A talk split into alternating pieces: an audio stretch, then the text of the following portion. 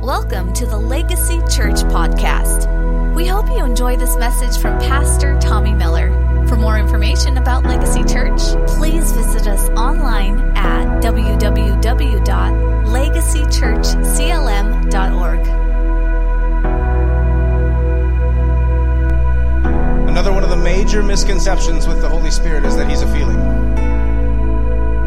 Bible clearly teaches that he's a person. He has emotions, he's aware, he can speak, he can lead, he can teach, he can convict, he can comfort, he can exhort.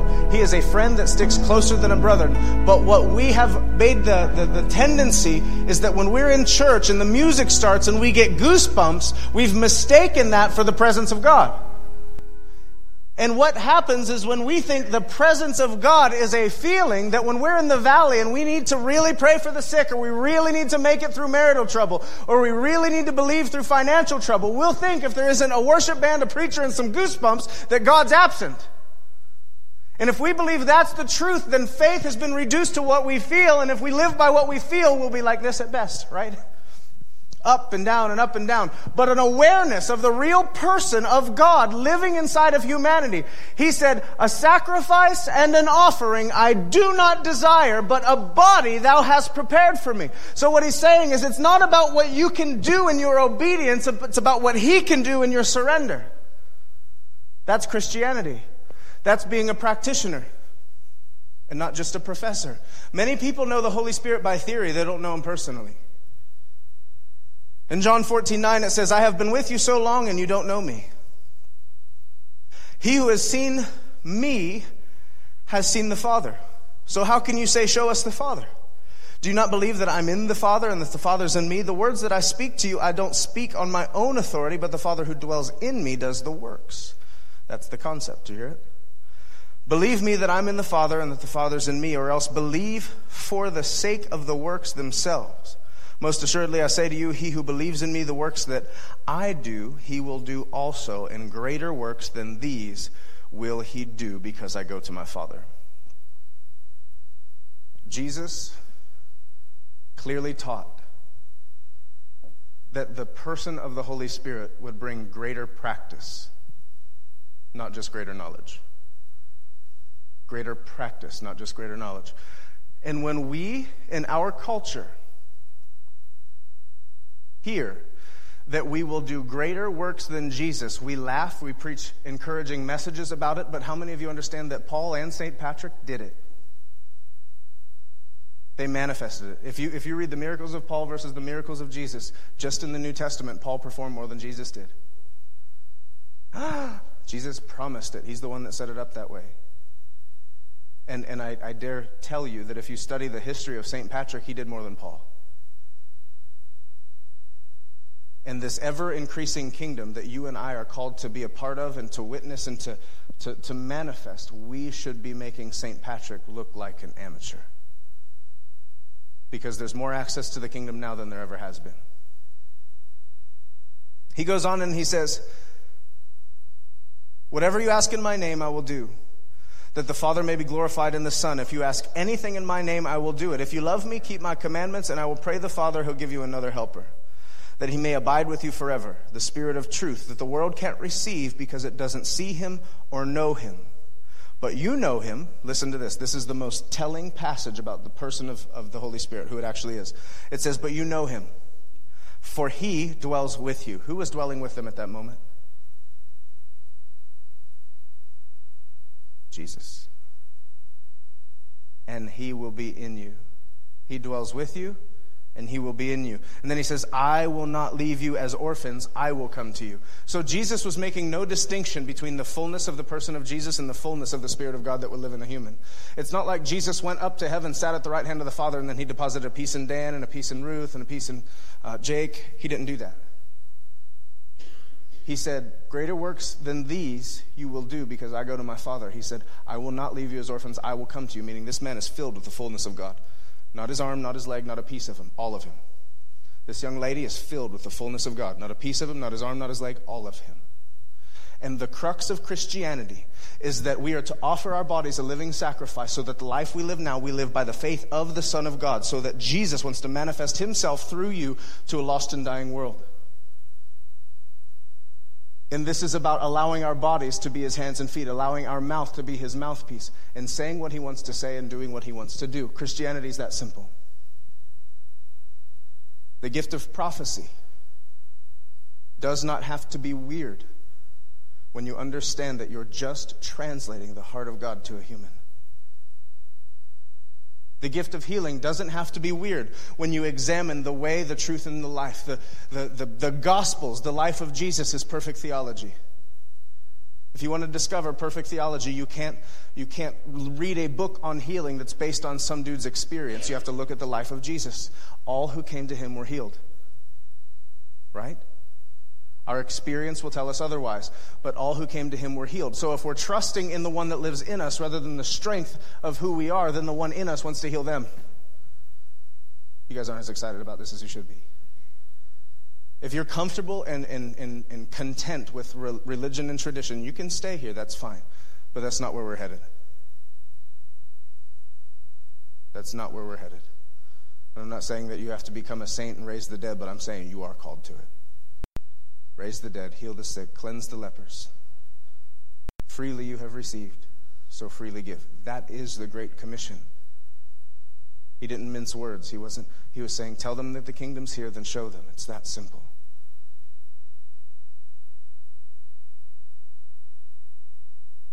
Present your bodies a living sacrifice. Paul said that it's no longer I who live but Christ in me. Have you ever put yourself in the position of the disciples when they're following Jesus around? They were pretty bold dudes. Like to, to consider the things that they said to Jesus, like you've got the Son of God living in the flesh in your presence. And they're like, Jesus, can I have the chair next to yours? They're like, hey, we found somebody that's casting out demons. They're not from our church. Can we catch them on fire? They, they really said that. Like, they, they were so simple minded. As a matter of fact, let me tell you this. This, this is. Mm, how many of you have ever felt unqualified to be a Christian? Underqualified, underprepared, not knowledgeable enough. I read my Bible and I can't comprehend. Listen to me well, please, if you hear nothing else. Paul did not have the Bible that you can't understand. Paul was not worried about being able to comprehend red words on white pages. He spent 14 years in constant communion with the person of God, and everything that he needed to know manifested from the inside out. It had nothing to do with intelligence. It had nothing to do with ability. It had nothing to do with comprehension. It was nothing but surrender to the power of the living God who made you prime real estate to come make his home in you to manifest his will. He chose the people who had already been rejected by Judaism to be his 12 disciples. If you were a fisherman, that means you didn't make it out of fifth grade. As a Jew, if you didn't have the Torah memorized by fifth grade, they're like, you got to go fish or build stuff because you're not cut out for this, son. So he chose tax collectors. He chose fishermen. He chose people that had already been rejected by religion. He chose the foolish to confound the wise. Now, you tell me why we're trying to make professors out of people that should be practitioners.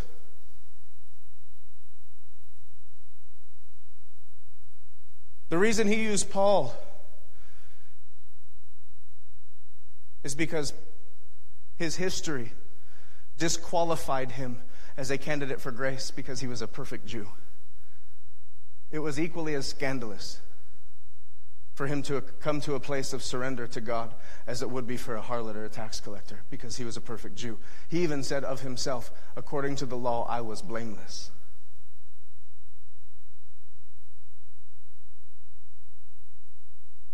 It's vital, church, that we understand that it's not about our ability, it's about our surrender. When you surrender, you start understanding, you'll start realizing that your actions are no longer your actions. Your words are no longer your words. Your thoughts are no longer your thoughts. We make this way more complicated than it is. You can take an assessment of your day and find out if it's you living or Christ that's living in you by the way you react to people, by the thoughts that you think, the words that you say, and the things that you do. If you're living in your comfort zone, you are not led by the Holy Spirit. I had to say something so bold. But Jesus was always taking risks because he understood that faith functioned best in the environment of absolute impossibility. Is that a runaway? Oh, it's just Millie. Okay. Millie's always a runaway. oh, man. Okay. It's, it's really important that our subconscious understanding of Holy Spirit is correct. We as humans have this thing built into us called the law of first mention, meaning what we experience first becomes our truth, whether we want it to or not. And then everything we hear going forward is compared to what we heard first. So unfortunately, the 80s and 90s were riddled with bad teaching on Holy Spirit. So we refer to him as the Holy Spirit, right? I don't call him the Jordan, right? That's just strange. It's extremely impersonal. Holy Spirit's a person. Why would you refer to him with a the in front of him? That's not the wife even though I call her that sometimes. But our subconscious understanding has to come to a place where it's, it's healthy, where it's not about goosebumps, it's not about a feeling, it's not about us falling out on the floor. It's about an awareness of the presence of the person of Jesus in you all the time, every time. You can be quenching him or you can be surrendered, but he's there. The word quench in the Greek means to close the door on, meaning he wants to come out. Chris Gore says that Jesus is locked in the hands of unbelieving believers and he desperately wants out. He's there. He never leaves you, He never forsakes you. It's up to you whether or not He'll get to function. Jesus paid an extremely high price in order for him to come reconcile the world to himself. And he put the responsibility, and he actually made it contingent on our ability to walk in his will. Meaning, he put everything in place to restore the world back to the kingdom, and then he made it contingent on your ability to surrender to him. Is it good? I think it's good.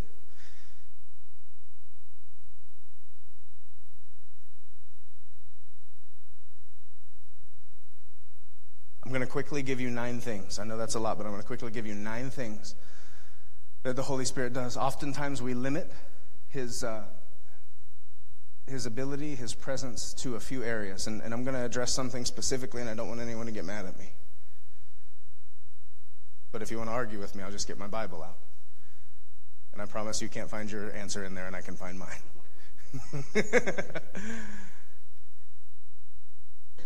the first thing that the Holy Spirit is responsible for is creation. He's ever present. He doesn't go away. We think that the Holy Spirit can't be in a room with a sinner. The only way that sinners get converted is by the Holy Spirit. So we have this false teaching and this false understanding that unless you speak in tongues, the Holy Spirit is absent from your life. Don't get mad at me. It's in the book. There are four times in the book of Acts that it is recorded that the Holy Spirit is it falls on a household. Two of those times they refer to the evidence of speaking in tongues. Two of the times they do not. You ready for this one, Wayne Woodard? If our theology's correct, according to the baptism of the Holy Spirit, requiring speaking in tongues or you go to hell, then Jesus is perishing right now.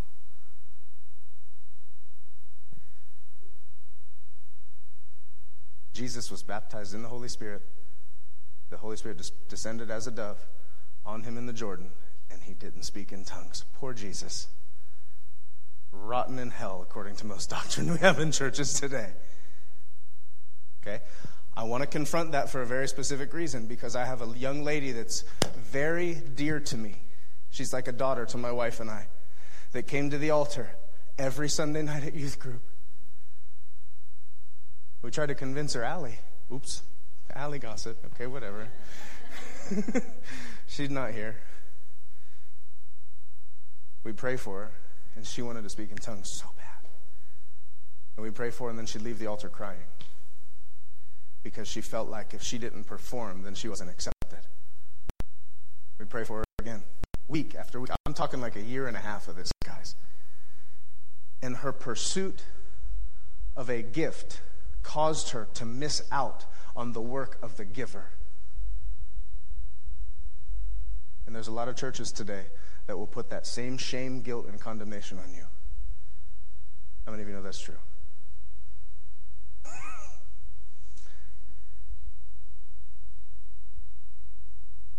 When Jesus is having a conversation with Peter, he says, Who do men say that I am? And he said, They believe that you're like John the Baptist, that you're like Elijah or another one of the prophets. He said, But who do you say that I am? He said, I believe that you're the Christ, the Son of the living God. And he said, Blessed are you, Simon Bar Jonah, for flesh and blood has not revealed this to you, but my Father in heaven. You can only come to a place of repentance. The Bible says that no one can call Christ Lord except by the Holy Spirit. The Holy Spirit is active in the life of a lost person because He's wooing them, He's drawing them into repentance. So, to have this thought, this idea that until you come up on this altar and babble your head off, that the Holy Spirit's not with you or He doesn't love you is absolute, that's disgusting. Because the Bible says that you were sealed the day that you believed. Y'all quiet. Is everybody okay? Now let's talk about tongues then. Do we throw tongues out because it's been mishandled like that? Absolutely not. Can't. Paul says, Do all speak in tongues? No. He says that. Read your Bible. Don't listen to the dude behind the pulpit. Read your own Bible. Do all speak in tongues? No. Can they? Yeah, absolutely. It's one of the most important gifts in my life, church. I'm telling you. Paul said, I'm glad that I speak in tongues more than you all. And frankly, so am I because it is the gift of edification for my spirit man. Oh boy. I love you guys. This is good. All right. Number 2, he empowers you for service. In Matthew 3:16, Jesus is baptized in the Holy Spirit. Understand that according to every gospel narrative, he never performed a miracle before that day. Jesus himself never performed a miracle before the day that he encountered Holy Spirit in the Jordan. Number three, the Holy Spirit brings revelation. This is one of the things that the church can grasp onto, and it's one of the most life giving things that you can understand. Comprehending the Word of God is a difficult task. How many of you know that's true? When you understand and are aware of the person of the Holy Spirit, it's very clear in Scripture that every word of the Bible was God breathed, God inspired, and men who were moved by the Holy Spirit put their pen to paper and recorded the thoughts of God for you and I to read. How convenient is it to be able to ask the author his intention when you're reading his book? You might think that's like what do I want to say, a concept right now, but my ministry is based on revelation. It's not based on knowledge. I can't preach something unless Holy Spirit says it to me or it's fake. I feel like I'm batting left handed. When I'm reading the Bible, Holy Spirit, I'm saying, What did you mean when you tell, told Paul that? And then Holy Spirit will speak up and I'm like, Boy, we're terrible at teaching. the Holy Spirit can bring revelation. Number four, He guides people. In Matthew 4 1, it was the Spirit that drove Jesus into the wilderness. In Acts chapter 8, the Holy Spirit said to Philip, Go near and overtake that chariot. Could you imagine being walking down the street and God saying, Hey, jump in that car, and you just take off running, you open the door, and you're like, Hey, what you reading? That's what happened. That's exactly what happened with, with the, this disciple. He said, Hey, go jump on that guy's chariot. He's reading the book of Isaiah and he has no clue what it's talking about. It says he reasoned with him through that prophecy and he, he knew that it was Jesus. And then he said, There's a puddle. What forbids me from being baptized? How many of you have had the unction to take a risk lately and have not taken it? How many of you have been asked to step into the impossible or the dangerous and haven't taken that step? Nothing happens in comfort zones. Nothing happens in comfort zones until you start sacrificing your schedule, your comfort, your happiness, your feelings, and everything that has to do with your carnality, you won't accomplish anything of, of worth for the kingdom. Are you sure you're awake? We got one. All right. I'm almost done. That's just to make you have happy thoughts. It's not true. Number five, the Holy Spirit appoints people to ministry. It says, As they ministered to the Lord and fasted, the Holy Spirit said, Now separate to me Barnabas and Saul for the work which I have called them. How many of you understand that you cannot be a pastor, an apostle, an evangelist, a teacher, or a prophet by trade? Just because you have the training doesn't mean you're called to the office. And that works both ways. Just because you don't like a pastor doesn't mean he's not one.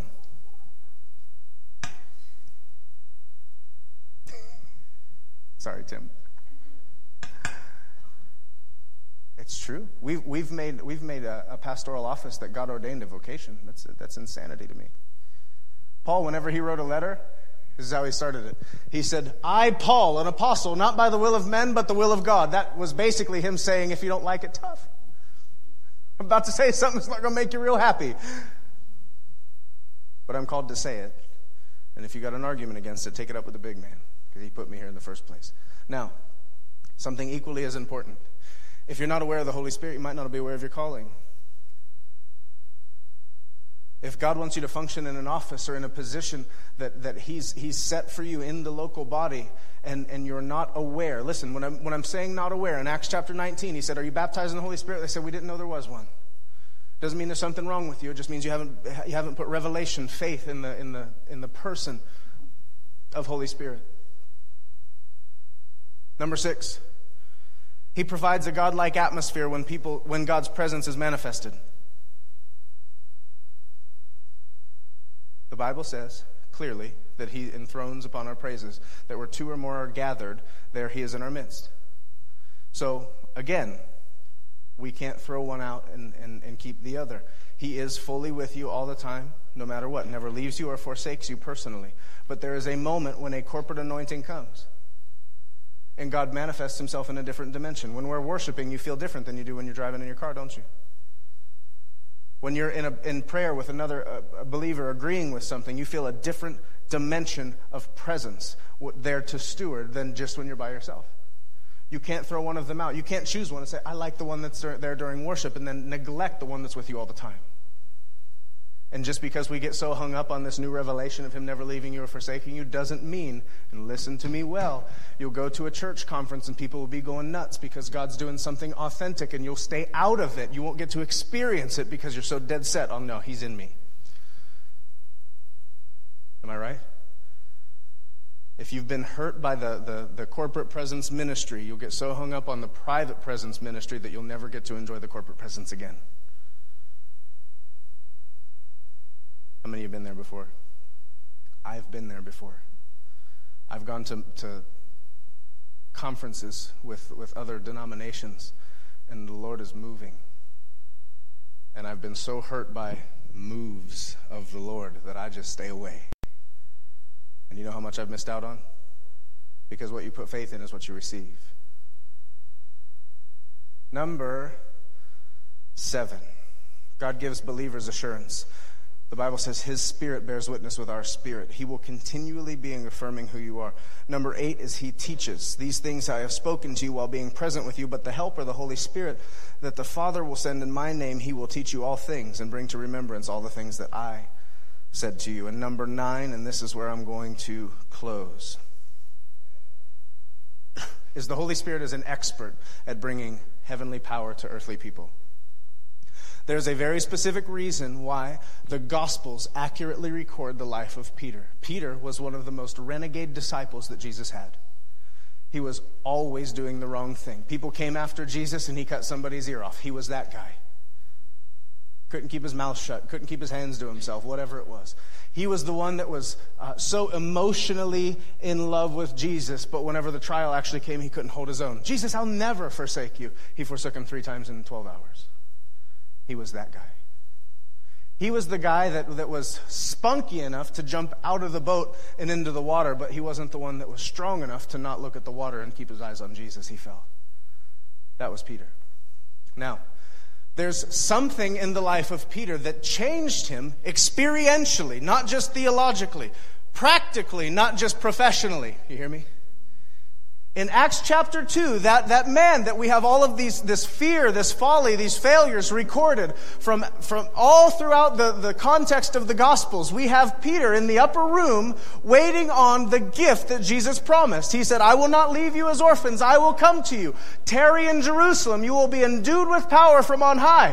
When Peter gets there, he's got all of this regret, all this fear, all this failure. Can you imagine being that disciple of Jesus? As a matter of fact, after Jesus died and was resurrected, how would you feel if your teacher, your Rabboni, had just been murdered in cold blood as an innocent man? Peter was so heartbroken, he went fishing. Like, what a dud. And then Jesus, this is, this is funny. I think that the, the Holy Spirit did this on purpose. After that, he said he gathered the disciples and Peter. How would you feel? It's like, I'm not even numbered among them. But he specifically records those things so that we can see his life in the book of Acts. Because there was a, a page that turned, there was a moment that happened. In the book of Acts, the Holy Spirit descended on them. It says flames sat atop each one of their heads. They prophesied, they spoke with other tongues. And the moment that happened, there was a group of people around him that said, It's only the middle of the day. These guys must be drunk. And Peter stood up and said, We're not drunk. He finally found the power he was looking for. He preached a message, and 3,000 people were added to the kingdom that day. It wasn't John, it wasn't Paul that they were searching for as they were putting their sick people out in the streets. It was the shadow of Peter that they were hoping would fall on them that they might be healed. It wasn't Paul, it wasn't John that they called when, when Tabitha was dead and in the house. Peter put all of the people out of the room and he got down with Tabitha and he said, Girl, wake up. And she came back to life. Listen, there is a distinguishable difference in the life of a believer when they have an awareness of the one that's living inside of them. Stand with me, church.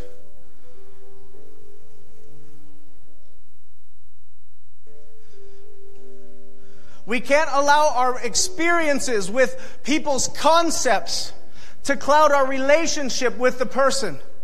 We can't allow the mishandling of man allow us to take, take us away from the principles of God. I hear believers, I'm just not comfortable with tongues. Like, you better get comfortable. It's Bible. It's canonized. It's the word of the Lord.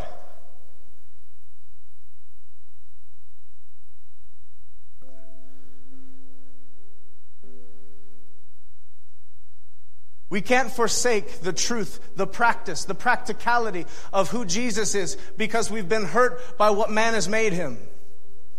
And I believe that what God wants us to do is He wants us to take that, that, that crooked path and make it straight again so that we can be comfortable with the things of God. We can be comfortable with Him as a person. And don't get convoluted and mistake gifts for a giver. What I'm saying is, what is God saying to you right now? What is God asking of you? What is God? Listen, every time that Jesus spoke on this topic, listen how beautiful it is. He said, My peace I give to you, not as the world gives meaning there was a peace that exalted itself above, above circumstance that you were able to receive. How many of you need peace? That only comes from a comforter. It only comes from a comforter. You'll try drugs, you'll try sleeping more, you'll try watching funny movies, you'll try whatever it is to just keep your mind off of crap. But it, listen, Real peace, not as the world gives, only comes from the Comforter. It only comes from an awareness of the person that's living in you being more real, more loud, and more available than the circumstance around you.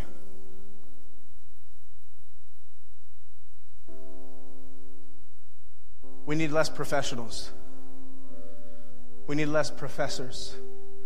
We need more practitioners so in love and so desperate for the presence of the Holy Spirit in their own lives that they only speak when He speaks, they only move when He moves, they only do what He does.